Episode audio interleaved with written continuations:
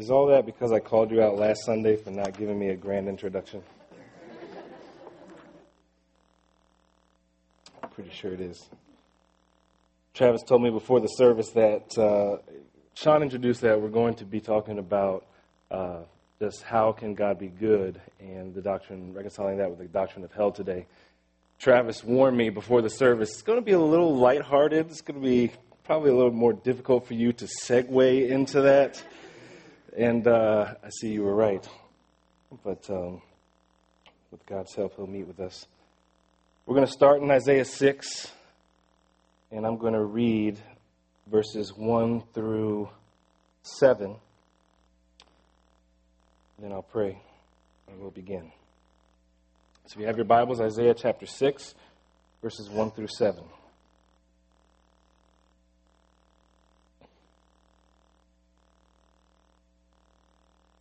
God's word says this In the year that King Uzziah died, I saw the Lord sitting upon a throne, high and lifted up, and the train of his robe filled the temple.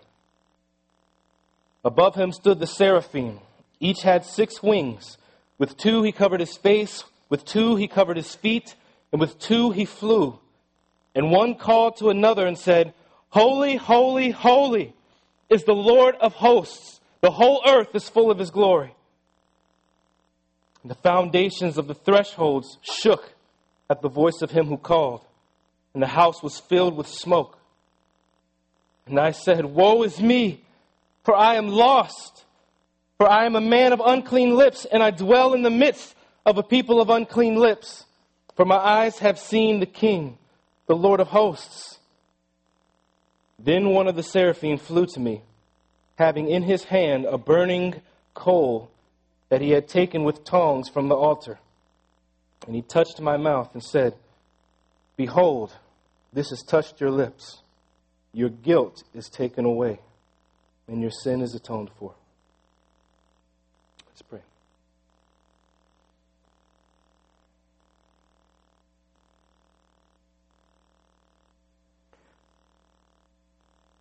Father, we need you in this hour. Lord, we need you to come and enable all of us to see clearly what is at stake in the gospel. The gospel call that you are beckoning people from the ends of the earth to come to you, to seek refuge in you while there is still the light of day offered them. Joy, unending, boundless, euphoria in your presence for all eternity, offered now freely. Offered to those who cannot purchase it on their own, who have no merit, who have no right to it, but offered freely to all.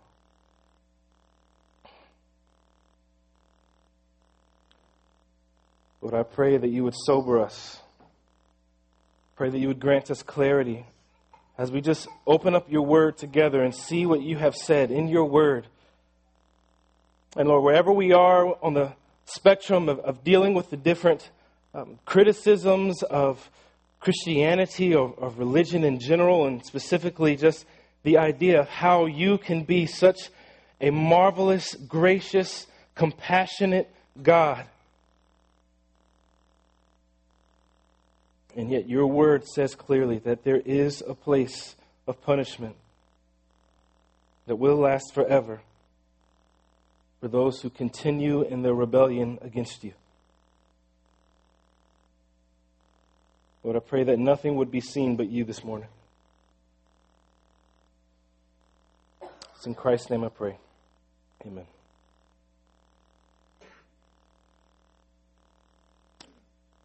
For most people in America, the summer of 1910 came to a close um, relatively as quietly as any summer would have.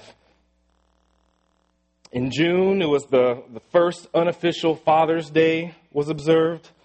In July, the first account of Paul Bunyan was published in the Detroit News. And in August, there was virtually nothing noteworthy that occurred in the nation for the majority of people who live in the States. That is, unless you lived in the northwestern part of the United States, in the states of Washington or Idaho and Montana.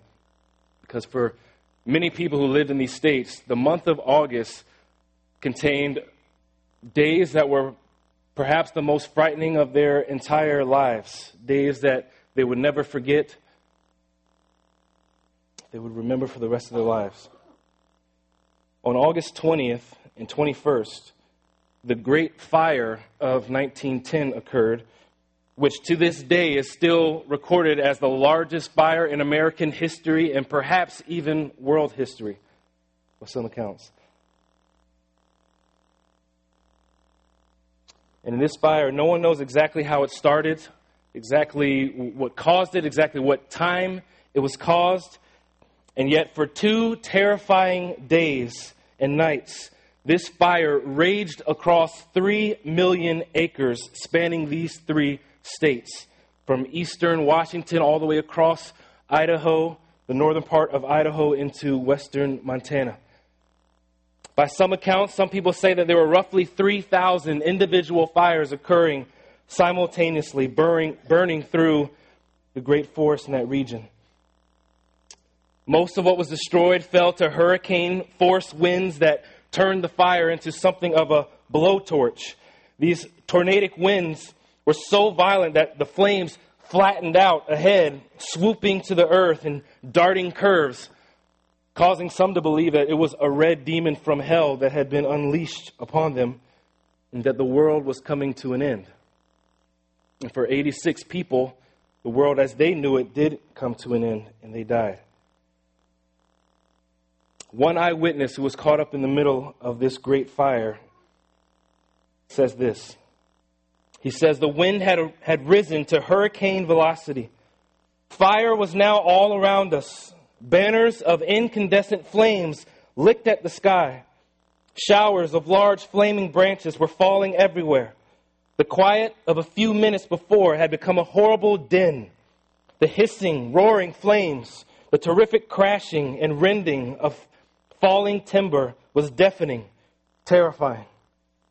Men rushed back and forth trying to help. One giant man, crazed with fear, broke and ran. I dashed after him. He came back wild eyed, crying, hysterical.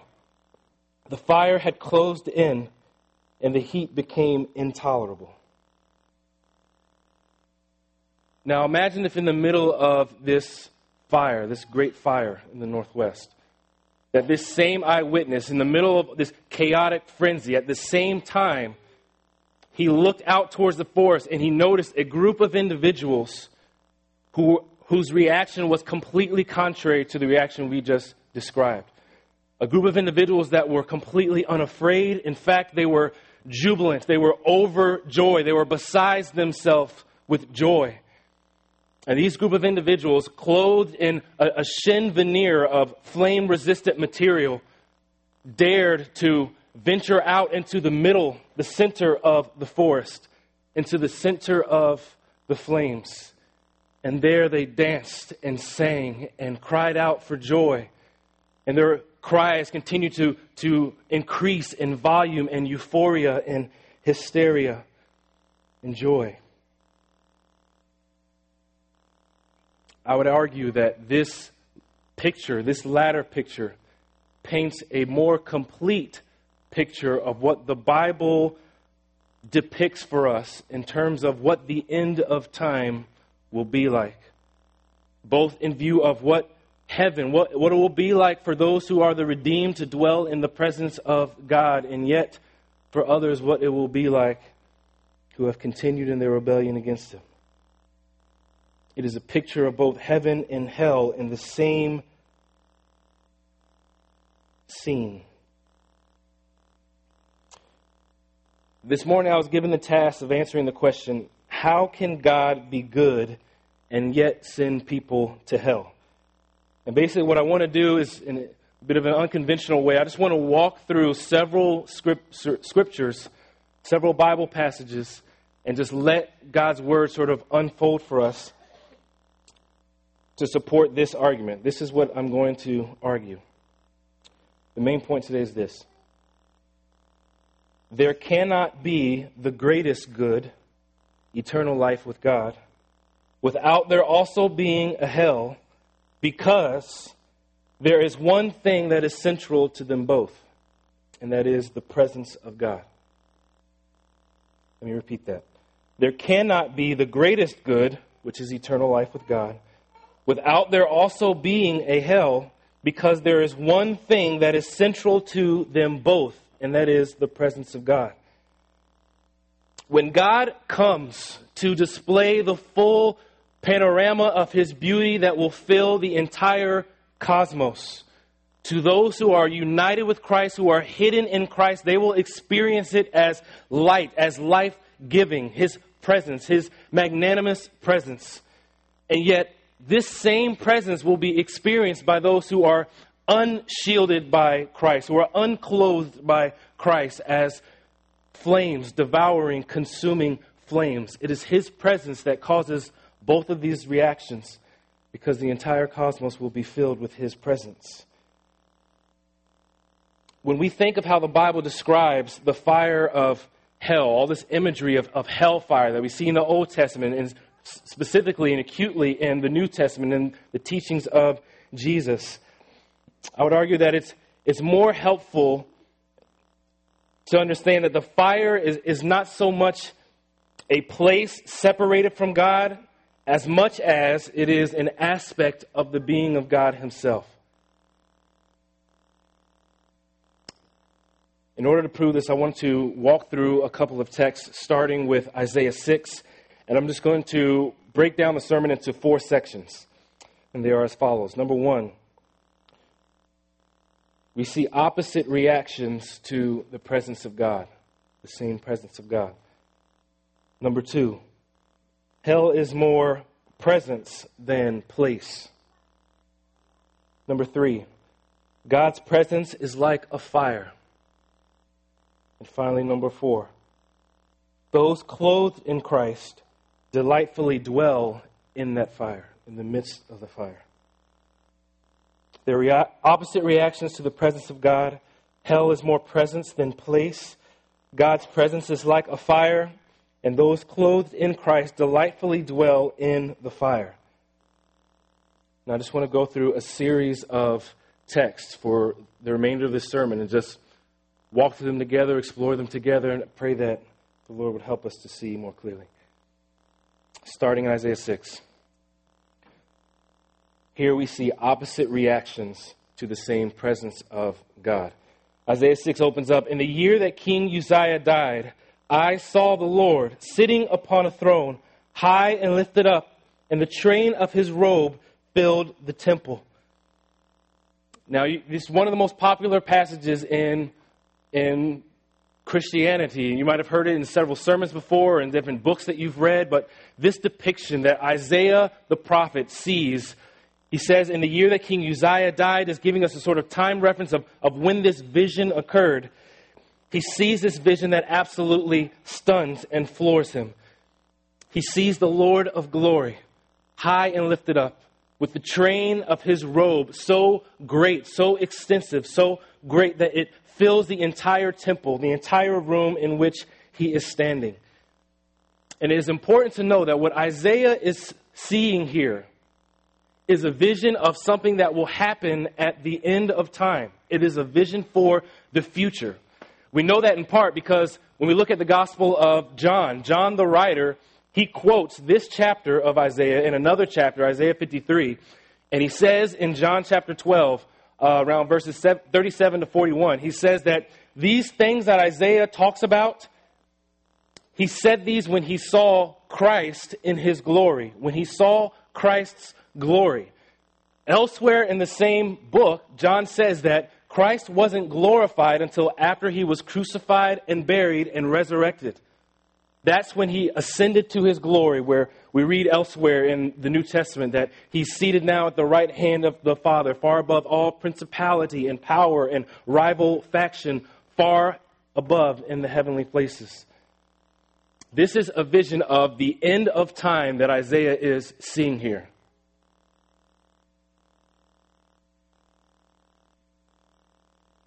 And let's note what he sees. Above the Lord, it says he sees seraphim. Each had six wings. With two, he covers his face. With two, he covered his feet. And with two, he flew. Seraphim comes from the verb saraf, to burn. These are burning ones. That's literally what their name means. And they're burning. The reason that they are described, that they are depicted as burning ones, is because of the proximity to which they are close to the throne of God Himself, the one who is the flaming fire, who is described throughout Scripture as a fire, as we'll see later. They are the burning ones because they dwell in the presence of the one who is fire. And they are described, it says that they have two wings covering their face, two covering their feet, and two flying. The reason that they're covering their face is because they're shielding themselves from this overwhelming, beautiful vision of the Lord on his throne, the King of glory, shining in the full array of his majesty. They're shielding themselves, they're bracing themselves from this vision. And they're covering their feet because throughout the scriptures, going all the way back to Exodus, the idea of entering into the presence of God was a holy presence in which these seraphim knew to cover their feet. And we'll notice an interesting distinction with Moses when we look at Exodus chapter 3. But it says in verse 3 that these ones that were calling to one another, Holy, holy, holy is the Lord of hosts. The whole earth is full of his glory. This is the only time in Scripture when any adjective of God is repeated three times. And the way that a Jew, a Hebrew writer, would emphasize anything is through repetition. This is the most emphasized attribute of the character and worth of God that we find throughout all of Scripture. There's no other attribute that is repeated three times in the entirety of Scripture. Holy, holy, holy. They are describing this God that He is completely in a class of His own. There is none like the Lord. There is none holy as him. He is far and away in every aspect of who he is superior, infinitely so, than every being, even the highest of these seraphim in glory.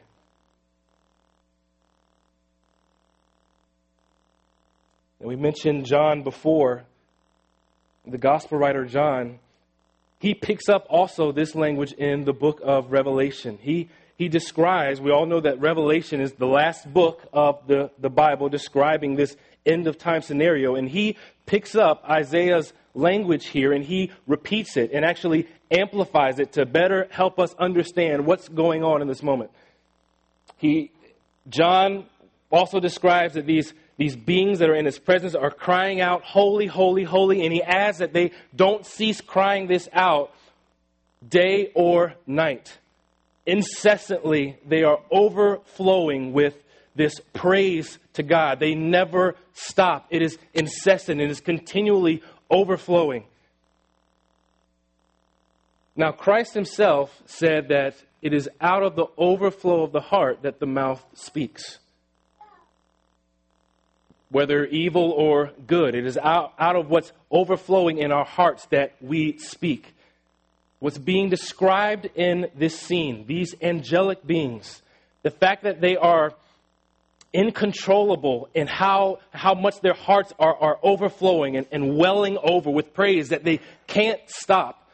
What's being described here, I'll choose my words carefully, is very much in sync with what you might think of the union between a man and a woman. When a man and a woman come together and there is a climax, that's as far as I'll go, the involuntary overflow of, of delight and, and praise and euphoria. That's what's being described in this scene. Those who are sinless who are in the presence of God, they experience, when they see the full array of His beauty, this, this overflow of involuntary praise that they can't stop. It continues to overflow and overflow and overflow day and night. John says in the book of Revelation, it never stops. That is what it's like for these creatures, these sinless beings who are in the presence of the Lord. And Isaiah says that they're saying this Holy, holy, holy is the Lord of hosts. The whole earth is full of his glory. They're describing a time in the future that will one day come in which God, his glory, will be on full display throughout the cosmos. Revelation 21 and 22 help us to uh, get a, a better picture of it when they, when they say that there will come a time when the Lamb comes in the fullness of his glory, when there will no longer be any need for any sun, moon, or stars, or any other artificial source of light. The billions and billions of galaxies and the trillions of stars that exist in the sky will be useless and futile because the Lamb himself will be the source of radiant light throughout all the cosmos. That, that, that's what they are describing here in Isaiah 6 when they say the whole earth is full of his glory. It's this scene. We would be incorrect in, in reading what's happening here in Isaiah 6 and, and looking outside on a, on a sunny and bright day and say, you know what, Isaiah, you're right. The whole earth is full of the glory of God. Just look how sunny it is outside right now. That's not what he's describing right here.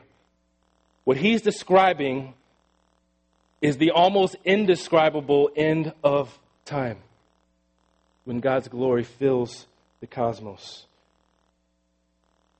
Verse 4 says, The foundations of the threshold shook at the voice of him who called, and the house was filled with smoke. There's significance to that imagery that we'll discuss in a minute. And yet, look at Isaiah's reaction. What we observe in Isaiah's reaction is the exact opposite reaction to the same portrayal of the vision uh, uh, of the presence of God, of the glory of God. In this scene, the reason I chose this scene is because I believe it's intended to depict what the divisive nature of, of the beauty of God that will occur at the end of time. On the one hand, you see beings who are overflowing in euphoric joy and, and ecstasy in His presence. They are burning, so to speak. They appear as those who are burning, so to speak, because of their proximity to God. And yet, in the same scene, you see a sinful man who completely feels like he's coming apart at the seams. His guilt overwhelms him, his, his guilt consumes him. He feels like he is perishing. He says, Woe is me, pronouncing a, a curse of death upon himself, saying, For I am lost. And the word lost can literally mean coming apart. He feels like he's, he's coming apart at the seams. He feels like he's perishing. He feels like he's literally in the act of, of dying in this moment. And it may be helpful to, to reference another passage in, in Psalm where this verb is actually used twice to describe those who go down to Sheol. Those who go down to Sheol, they're, this word of, of, of perishing or, or coming undone is used to describe them. And there in, in Psalm 49, verses 12 through 17, you don't have to turn there, but just a few things that it says is that those who go down to Sheol, those who are, who are perishing or becoming undone, their form is consumed and that they have no place to dwell. And nothing that they carried in life, none of their glory, none of their beauty, none of their worth goes down with them. They descend to a place where they are forever barred from light itself. That's what Psalm 49 depicts for us. That is the experience that Isaiah is experiencing in this moment. And what causes it? He goes on to say, for I am a man of unclean lips, and dwell in the midst of a people of unclean lips. For my eyes have seen the King, the Lord of hosts.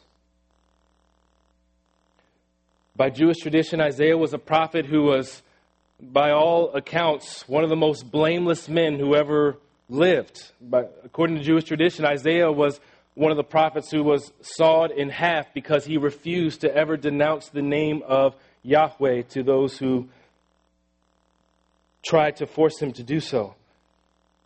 This blameless man, this upright man, by all our estimations, when he sees this glimpse of this future glory of the Lamb of God in the full display of his beauty, what he's immediately overwhelmed by is his own sin and the cesspool of sin in which he lives.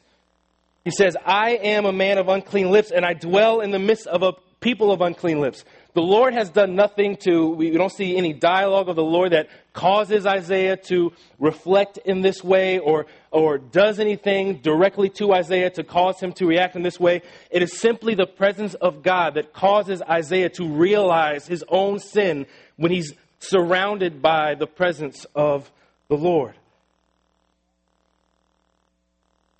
Just from seeing the king, he says, he feels like he's coming undone. He feels like one who is trapped in Sheol, trapped in the grave, trapped in the realm of the dead, forever lost and cut off from God. This, I believe, is a more helpful picture of understanding what the end time will be like, and specifically when it comes to the question of how can we understand the goodness of God and reconcile that with the idea of the doctrine of hell. And simply put, I would argue that when God comes, the greatest good that God can do is for all those who are longing for his appearing. To fully display, to, to no longer hold back, as he currently is doing, the full heat and light and beauty of his own majesty. That is our greatest longing. That is the greatest good that God can give to humanity. It will be so replete that it will fill the entire cosmos. There will be no place where God's glory will not shine. Darkness will cease to be, in a manner of speaking. And it is specifically because God's glory is coming that those who are unshielded by Christ, who have not hid themselves in the Holy One, they will experience it as hell fire. They will experience what Isaiah is describing in this scene for all of eternity. It, it changes the argument, it, it changes the nature of the argument from thinking God is simply one who chooses a group of people to save and says, You can be in my club. And then he takes another group of people and just throws them and discards them into this, this, this place isolated from him, like it's completely arbitrary. That, that, it, that is a capricious, a capricious maneuver, that is just sort of at a whim. And, and if that were truly the case, if that were the best way to understand this, this end of time scenario, then that would there would be more weight to that argument of how can God be good and allow that to happen. But if that happens simply because God shows up and his beauty fills the entire universe, and some experience in that way just because that is intrinsically who God is, it changes the nature of the argument, I would argue. And basically, what I want to do is, is walk through a couple of texts to, to help flesh out how the Bible reveals that this is a, a helpful way of understanding the end of time, both for the redeemed and for those who are perishing. We had mentioned a moment ago uh, the book of Revelation. John, John continues to help us in the book of Revelation of understanding what it's like for those who are redeemed and understanding what it's like for those who are perishing. I want to compare two passages, starting first in Revelation 7, verse 15 through 17. You don't, you don't have to turn there. Most of the, in fact, all of the verses that I'll reference now will be just in a litany of verses behind me. So I apologize for that, but God told me to do it. Revelation 7, 15 through 17. This is describing those who are the redeemed. It's describing those who are ransomed from every tribe, tongue, nation, and people who are now gathered into the presence of God. And In Revelation 7 15 through 17 says, Therefore, they, they these, these redeemed ones, are before the throne of God and serve him day and night, just like the angels cry out incessantly, Holy, holy, holy, day and night. They are there continuously forever in his temple. And he who sits on the throne will shelter them with his presence. They shall hunger no more, neither thirst any more. The sun shall not strike them, nor any scorching heat. For the Lamb in the midst of the throne will be their shepherd, and he will guide them to springs of living water, and God will wipe away every tear from their eyes. They are sheltered, it says, with the presence of God. Being in the presence of God is like shelter for them. Contrast that with Revelation 14, verses 9 through 11. This is the part where he's describing all those who have aligned themselves with the beast, the, the, the, false prophet, who align themselves with Satan and have continued in their rebellion against the Lord, who have not united themselves with Christ. Revelation 14, 9 through 11 says, If anyone worships the beast and its image and receives a mark on his forehead or on his hand, he also will drink the wine of God's wrath poured out full strength into the cup of his anger, and he will be tormented with the fire and sulfur in the presence of the holy angels and in the presence of the Lamb. And the smoke of their torment goes up forever and ever, and they will have no rest day or night. These worshippers of the beast and its image, and whoever receives the mark of its name. Here again in Revelation, it's the presence of God that's causing two opposite reactions to two different groups of people. Those who are redeemed experience God's overwhelming presence as, as shelter, as something that shields them, as something that comforts them, that causes them to no longer weep and cry over all of the atrocities that they have experienced in life all of the evil, all of the injustices of life have been dealt away with. They are comforted by his presence.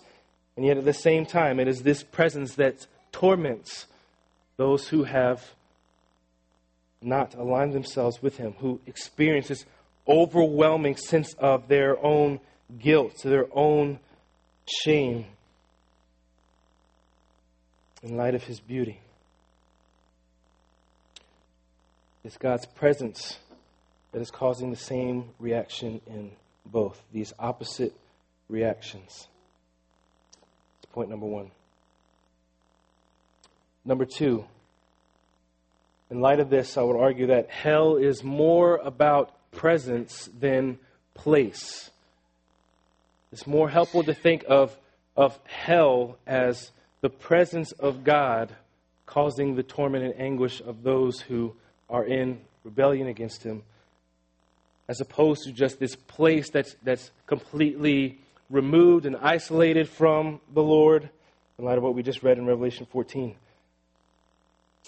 I say that because I know that we have to evaluate the entire corpus of Scripture. And we inevitably think to places like Matthew 7, where Lord, the Lord Jesus is describing the end of time, and he's saying that there will be those who have aligned themselves with him, and there will be those who, their whole lives, they, they, they put on a, a front, uh, a veneer as if they were truly his disciples, and yet in the end, they will hear, Depart from me, I never knew you. And that idea of being apart from God has caused many people to, to dwell on, on hell as being this place that is completely removed from the presence of God. Yet when we evaluate the entire corpus of Scripture and we look at places like Revelation 14, it's, it's not an adequate picture to just say that hell is just eternal separation from God, as if God's not there. We know that places like uh, Psalm 139, this, the, the psalmist is saying, Where can I go to escape from your presence? If I ascend into heaven, you're there. If I descend down into Sheol, you are there. If I, if I make my uh, travel to the outermost parts of the sea, even there your hand, your spirit will guide me. There is no place where the presence of God is not. And so just to, to think of when Christ says, Depart from me, I never knew you, that Christ is not there at all in any manifestation whatsoever, that they are completely isolated from God, does not do justice to Scripture. They are isolated from the, the fellowship and the friendship and the close proximity of God, but they are repelled from Him because their own sin eats away at them in light of the full strength of His glory.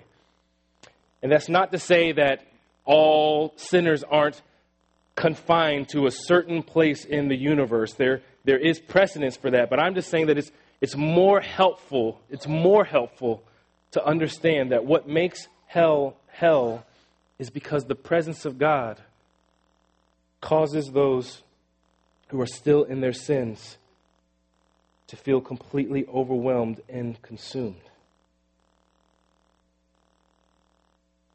Revelation chapter 6, verses 15 through 17.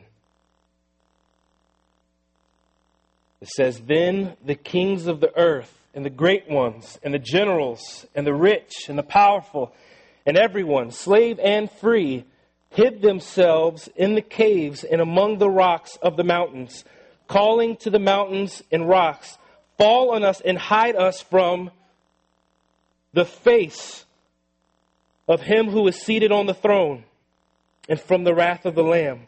For the great day of their wrath has come, and who can stand?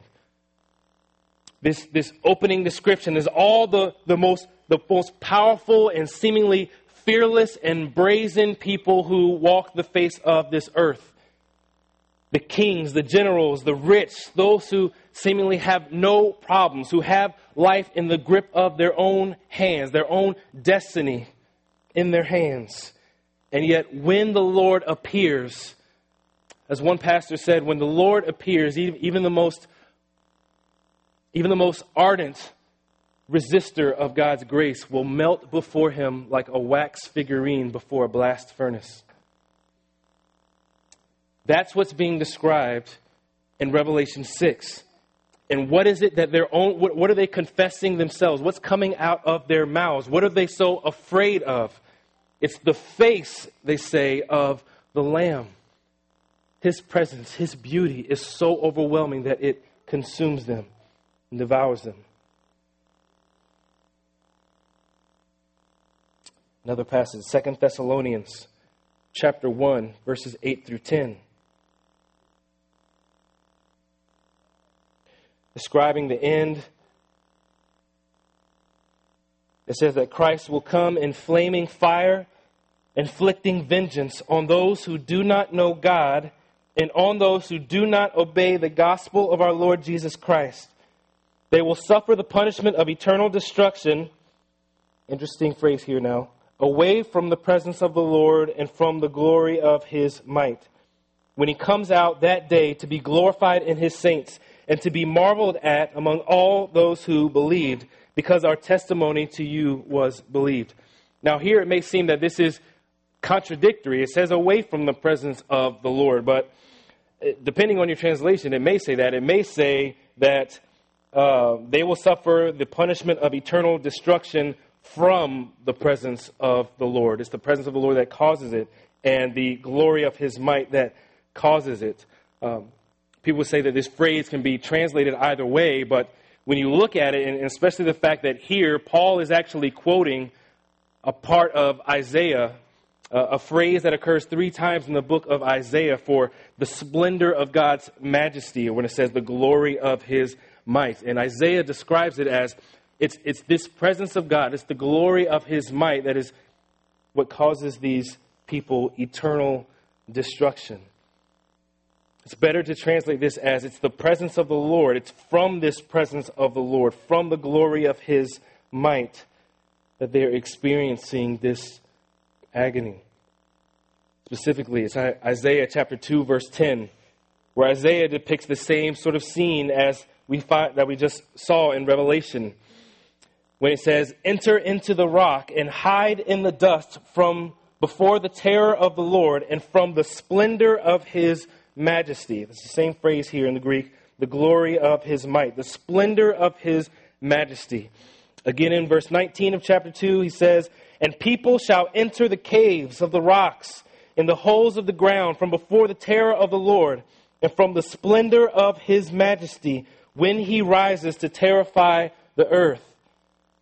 Again in verse 21 to enter the caverns of the rocks and the clefts of the cliffs from before the terror of the Lord and from the splendor of his majesty when he rises to terrify the earth. Repeatedly, Isaiah is saying in, in an almost confusing way that you, these are positive terms the splendor of his majesty, of his beauty, of his glory is what is crushing those who are in opposition to God. It's, it's, from these passages like Isaiah that Paul is borrowing in Second Thessalonians to depict the same scene that it's God's presence and his glory that causes the torment of those.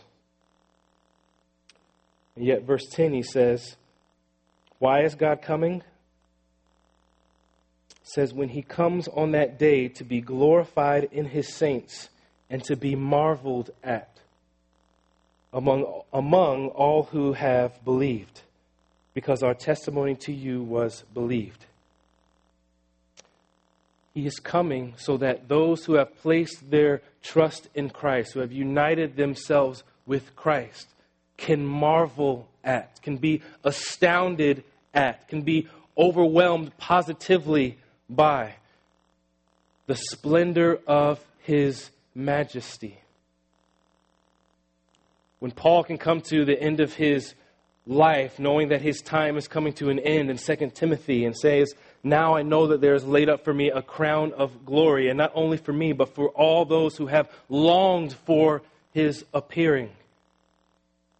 Those who are sealed in Christ, this is what they're longing for. Because our, when our guilt, when our sin is, is atoned for, when we are clothed in Christ, basking in the presence of God is life giving, dwelling in the midst of the fire, so to speak, where, where God's glory, His presence is most central and concentrated. Will, that will be the place where the redeemed will marvel at God. They will be astounded by Him. They will be amazed. They will be blown away. They will be in ecstasy in His presence. Similarly, in 2 Thessalonians chapter 2, verse 8, this in the next chapter, Paul describes the lawless one, the, the Antichrist, who will arise to lead many astray from the Lord in the end of time. And it says in chapter 2, verse 8, And the lawless one will be revealed, whom the Lord Jesus will kill with the breath of his mouth and bring to nothing by the appearance of his coming. What is it that smites the lawless one? The appearance of God, the presence of God.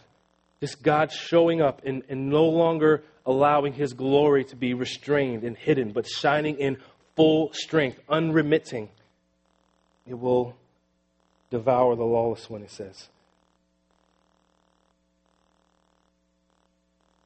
Hell is more, is better understood as presence, the presence of God, than as a certain place away from God. Thirdly, God's presence is like a fire. Now, here I want to begin to, to look at a few passages in the Old Testament and just see how this idea of, of God as fire, being depicted as fire, evolves throughout the scripture. If you remember in Exodus chapter 3, verse 2, when Moses he's lured out into the wilderness chasing the uh, sheep of his father in law, and he stumbles across a strange sight. He says it's a bush that is on fire and yet it is not consumed, it's not devoured. And if that sounds like a strange scene, it's, it's meant to be because the very thing that fires typically fuel upon is any type of, of kindling, of, of brush, of, of bush. And so the fact that the very thing that you would imagine would be the source of fuel for this fire is completely left intact and unscathed, undamaged, is meant to provoke a bit of confusion. And yet, this is the presence of God that, that Moses comes across in the wilderness. It says, An angel of the Lord appeared to him in a flame of fire out of the midst of the bush, and he looked, and behold, the bush was burning, and yet it was not consumed. Now, in the same book, in the Pentateuch, the, the same language of, of God being a fire and this idea of, of consuming is repeated, but in a negative light. Particularly in places like Deuteronomy chapter 9, verse 3, where Moses says, Know therefore today that he who goes before you as a consuming fire is the Lord your God. He will destroy them, your enemies, those who are opposed to Yahweh and the Israelites and his people. He will destroy them and subdue them before you, so you shall drive them out and make them perish quickly as the Lord has promised you. So, this same consuming fire, the same language that is used in Exodus chapter 3, now we see the fire actually consuming and, and, and devouring those who are the enemies of God. When in chapter 3, this, this defenseless plant, which ought to have been consumed by the same fire, is completely left intact. There's this duality of what the consuming fire of God causes to happen that we see in the Pentateuch. And that occurs on purpose.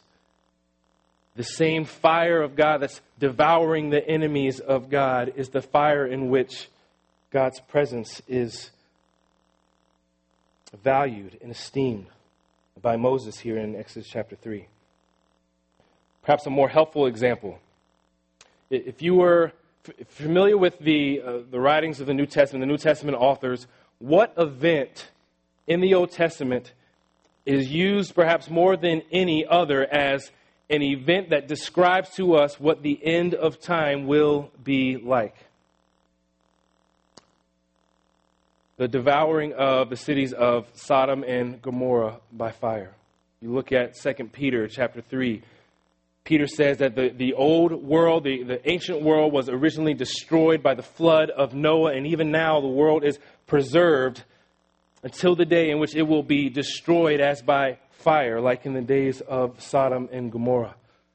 Throughout the Old Testament and, and the Psalms and the writings of the prophets, this event is referred to, and even in the New Testament writings, this event is referred to. something that interesting that happens when we compare this event in Genesis 19 with what happened at Sinai in Exodus 19. Genesis 19 is the account of the wicked cities of Sodom and Gomorrah being destroyed by the fire of the Lord and specifically in chapter 19, verse 24, it says, Then the Lord rained on Sodom and Gomorrah sulfur and fire from the Lord out of heaven. This fire isn't merely coming out of, of nowhere, but specifically it's from the Lord. This is fire that comes from the Lord. It's a bit of an awkward way to describe it that the Lord sends fire out of the Lord to devour the cities of Sodom and Gomorrah. Yet it goes on to say in verses 27 and 28 that when Abraham arises that morning and looks out upon the city of Sodom and sees it being consumed and enveloped by fire, it says in verses 27 to 28 And Abraham went early in the morning to the place where he had stood before the Lord. And he looked down toward Sodom and Gomorrah and toward all the land of the valley, and he looked, and behold, the smoke of the land went up like the smoke of a furnace. Literally, that last word is, is kiln, like the smoke of a, a kiln, a, a, pot in which uh, you can burn things with, with fire, and soot is left behind. It says literally that when Abraham looked upon the city, he looked, and behold, the smoke of the land went up like the smoke of a kiln. I draw attention to that last phrase there, that last description there, because when God, when Moses goes up on Sinai, when the Lord descends upon the mountain of Sinai, in fire, this exact phrase, almost verbatim, is used to describe the fire that Moses himself enters. The smoke, the presence of God that Moses himself enters. It says in Exodus chapter 19, verse 18 Now Mount Sinai was wrapped in smoke because the Lord had descended on it in fire. The smoke of it went up like the smoke of a kiln, and the whole mountain trembled greatly. He says, The smoke of it went up like the smoke of a kiln. That's the same phrase that just occurred back in Genesis chapter 19. And, and the, the question is, why is the author doing that? It's not by accident. It's not by, by some random uh, chance that this same phrase is used here in Exodus. But what's strange is that clearly we know that this was a phrase that was used to describe the destruction of the enemies of God, the fire that consumes the enemies of God. And yet, when you come to Exodus chapter 19 and you see this phrase, you force to ask yourself the question why is this same fire described like the fire of Sodom and Gomorrah? And the answer is because the source of the fire is the same. It is the presence of God Himself. It is the fire that comes from God Himself. That while the, the inhabitants of Sodom and Gomorrah experience it as destruction, and those who are opposed to the Lord at the end of time will experience it as destruction. Yet Moses is called, he's summoned up onto the mountain to be enveloped by the smoke, to speak with God face to face, it says, to speak with this Lord who has descended in fire. Yet he is completely unharmed. In fact, when he descends down from, from Mount Sinai, from that place where he was in the presence of God, enveloped by the smoke, it says that his face is so radiant that it terrifies the people of Israel, and they ask for him to cover his face whenever he comes and speaks with them. When he goes into the presence of God, he, he uncovers his face and he, and he dwells with God face to face. But when he comes back out to the presence of the people, he is so radiant just by being in proximity to this God that the sinful Israelites are terrified at him. This is where this, this idea begins to emerge in the scriptures. This idea that is, it's the presence of God described as fire that causes difference in reactions, opposite reactions. Isaiah chapter 33, verses 14 through 17. Isaiah says, The sinners in Zion are afraid Trembling has seized the godless. Who among us can dwell with the consuming fire? Who among us can dwell with everlasting burnings? The answer He who walks righteously and speaks uprightly, who despises the gain of oppressions, who shakes his hands lest they hold a bribe, who stops his ears from hearing of bloodshed and shuts his eyes from looking upon evil. He will dwell on the heights. His place of defense will be the fortresses of rocks. His bread will be given to him. His water will be sure. Your eyes will behold the king in his beauty. They will see the land that stretches afar. Here's the problem Isaiah recognizes that when he thinks of the, the, the splendor of God and asks, asks himself the question, who can dwell in the presence of the consuming fire? the answer that, that pervades throughout Isaiah, throughout the Psalms, throughout the Old Testament, throughout Scripture, is that no one, no one in and of themselves is able to dwell in the presence of God. No one except Christ Himself. There is no one who can completely fulfill these moral requirements, who never look upon evil, who never look upon bloodshed. Elsewhere, who never tell lies, who, whose mouths aren't full of deceits, who don't harbor iniquity in themselves. The only person who ever fulfills this description is Christ Himself. He is the Holy One. He is the only one who is able, in and of himself, to stand in the presence of God and not be consumed by his own guilt, by his own sin. So, how are others able? How are we, all the songs that we sing in the cry of the gospel itself, that we will be able to dwell in the presence of God, those who trust themselves, trust in Christ, that we will be able to dwell with this consuming fire while others are consumed by it. And the last point is just that those who are clothed in Christ are those who delightfully dwell in the midst of the fire. Those who are clothed in Christ, who are united with Him in the mystery of a union that is, that is, that is described using the analogy of marriage that the union between a man and woman, when they come together and they are considered one flesh before the eyes of the Lord, Paul says and Christ teaches that that the reason the marriage institution was created was largely in part to help us understand this union that those who confess Christ, who hide themselves in Him, who are united with Him, will experience. And they will be clothed by Him to dwell in the presence of God. It goes all the way back to Genesis chapter 3. the fall of man, when Adam and Eve rebel against the Lord, they are immediately struck with a sense of their own guilt, so much so that when they hear the Lord walking in the midst of the garden, in the midst of paradise, they are repelled by his presence and they hide from him because of their shame and they realize their own nakedness and guilt. And it's the Lord that has to summon them forth. And Terrified, Adam comes forth and he gives an account, blame shifting the reason why he disobeyed the Lord and heeded the advice of his wife and of the serpent.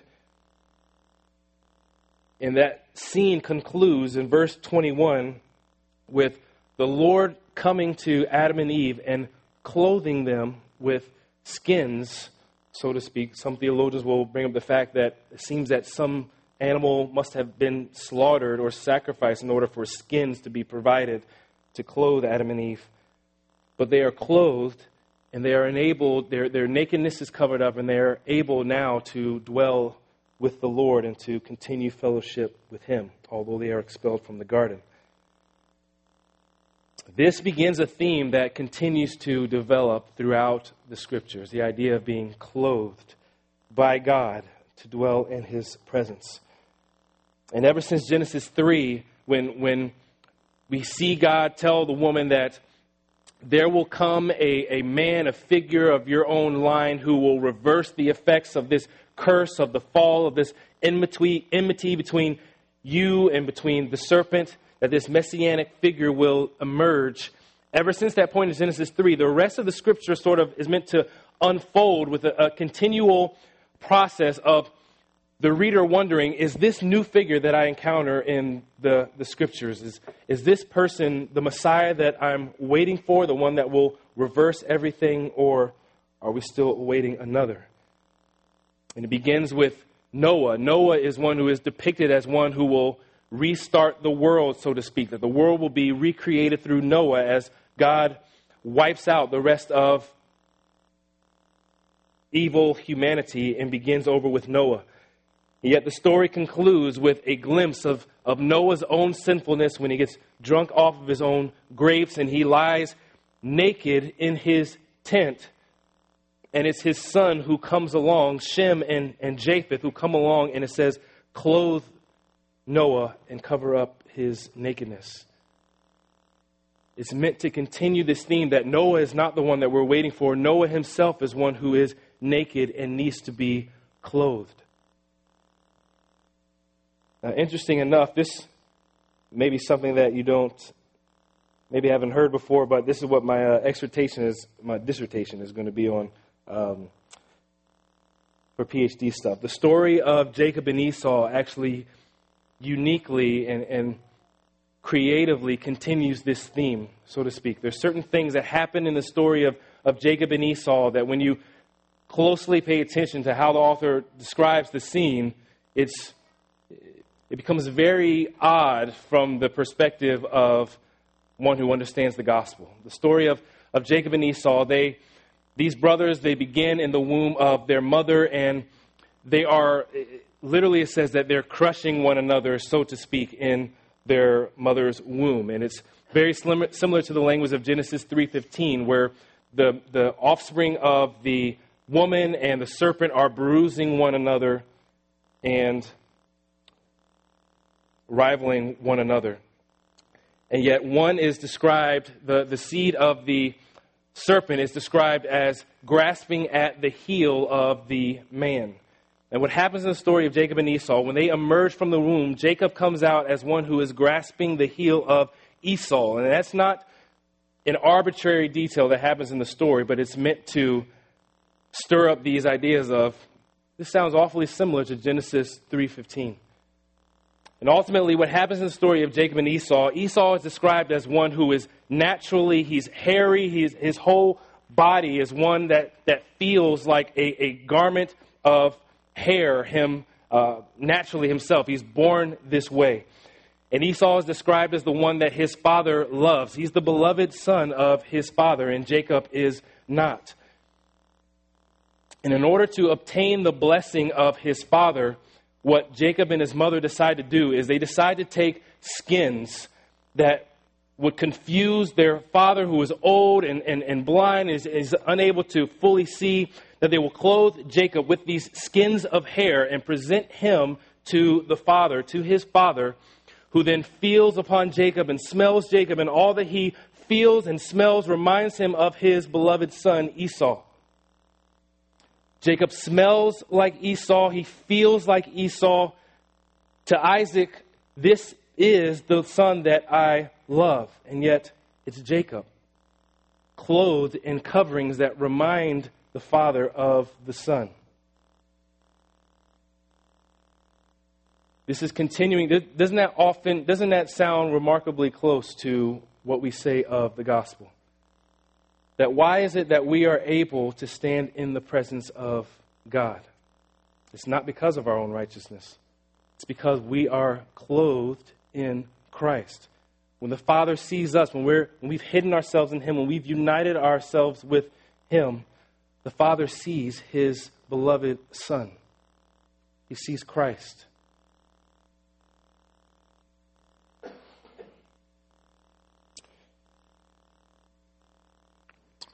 Interesting story in the book of Daniel. I know I'm running out of time here, but I love the story in the book of Daniel and the story of the fiery furnace.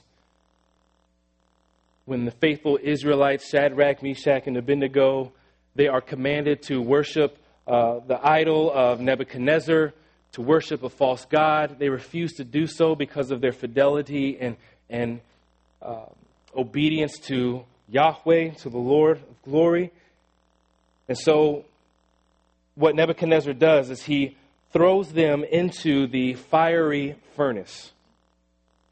Now, interesting description in, in Daniel chapter 3, verse 21. It goes, he goes out of his way to say that these figures, when they go into the fire, that they are abundantly clothed. In chapter 3, verse 21, it says, And these men, bound in their cloaks and tunics, their hats, and their other garments, they were thrown into the burning fiery furnace. That's not just arbitrary detail, that's meant to strike up allusions to this theme that's developing throughout Scripture that these are figures who are abundantly clothed when they are thrown into the fire. Nebuchadnezzar says, after they are thrown into the fire in verse 25, he says, He answered and said, But I see four men unbound walking in the midst of the fire, and they are not hurt and the appearance of the fourth is like the son of the gods. He sees these three, and with them, he sees this fourth that's like a divine being. And when it says that they're walking in the midst of the fire, that's the same language that's described of Adam and Eve walking with God in the midst of the garden. These figures who are clothed, and clearly they are, they are clothed in God. God has provided them. That's what it's meant to allude to. They are unscathed by the fire. The same fire that when the servants of Nebuchadnezzar they even approach, they are consumed by and killed by. it is meant to be one more link in the chain of this theme that develops. That is God's presence Himself that causes this fire. Lastly, I just want to look at 2 Corinthians chapter 5 verse 1 through 4. Cuz perhaps this passage in, in, the New Testament summarizes what this theme of being clothed in Christ it brings it to a head and we see the full development of this this theme in scripture of being clothed in Christ when Paul talks about what we will be like in the end time. He says, For we know that if the tent that is our earthly home, that is our, our bodies here and now in this earth, is destroyed, meaning we die, we have a building from God, a house not made with hands, eternal in the heavens. For in this tent we groan, longing to put on our heavenly dwelling, if indeed by putting it on we may be found, we may not be found naked. For while we are still in this tent, we groan, being burdened not that we would be unclothed, but that we would be further clothed, so that what is mortal may be swallowed up by life. Now, what he's saying there is our heavenly bodies, when he, when he talks about this, this tent that is not made by human hands, but God provides it himself, our, our resurrected bodies in the new age, that is what we are longing to put on. And he describes the fact that we will no longer be naked. We put on this dwelling so that we won't be found naked as Adam and Eve were in the garden, as Noah was in the tent. This idea of nakedness being covered up is a theme that Paul continues when he describes our heavenly bodies. He says, For while we're still in this tent, our, our normal earthly bodies now, we groan, being burdened. We are afflicted by sin in our consciousness. We do, as he says otherwise uh, in other places, we do the things that we wish that we did not. And he says again that it's not that we will be unclothed in that time, but it's better understood that we will be further clothed in order that we may be swallowed up by life. When he says swallowed up, it's it's the same verb that appears abundantly throughout the Old Testament of when the enemies of God are swallowed up and devoured by the fire of God. They are consumed by the fire. Or when God's judgment causes the ground to open up and to devour the opponents of God, swallow them up. Paul is using that same language, and yet he doesn't say that we will be swallowed up by fire, although he knows, being a Hebrew of Hebrews, a scholar of scholars, that this book is always associated with the fire that consumes those in the presence of God. Yet he uses a different noun here. He says, We will be swallowed up, but by life. Those who are shielded in Christ, who are clothed, further clothed so that their nakedness is covered up they will be swallowed up as well. But what they will experience is better described as life itself in the presence of Him who is life.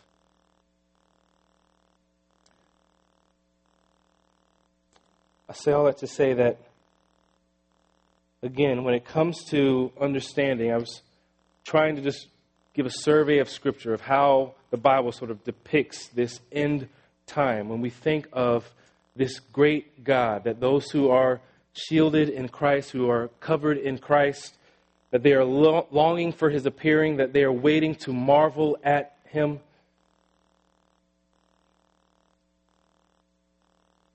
That it's this same presence, it's the same presence that's described as a fire that fills all of the cosmos, that is at the essence of what hell is for those who do not embrace Christ, who are not found in him. We're not hidden in him and shielded from this devouring flame, so to speak. God's goodness is not contradicted in the doctrine of hell, but it's a necessary aspect if God comes in the fullness of his glory. To some, it will be a wonder and an amazement, a beauty to others, they will experience it as everlasting punishment.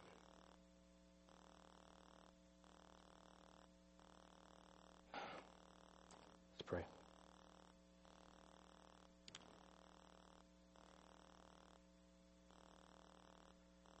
Father, I know the tension that we all feel so often with the difficult doctrines of your word, the things that are difficult to swallow, difficult for us to understand and to grasp.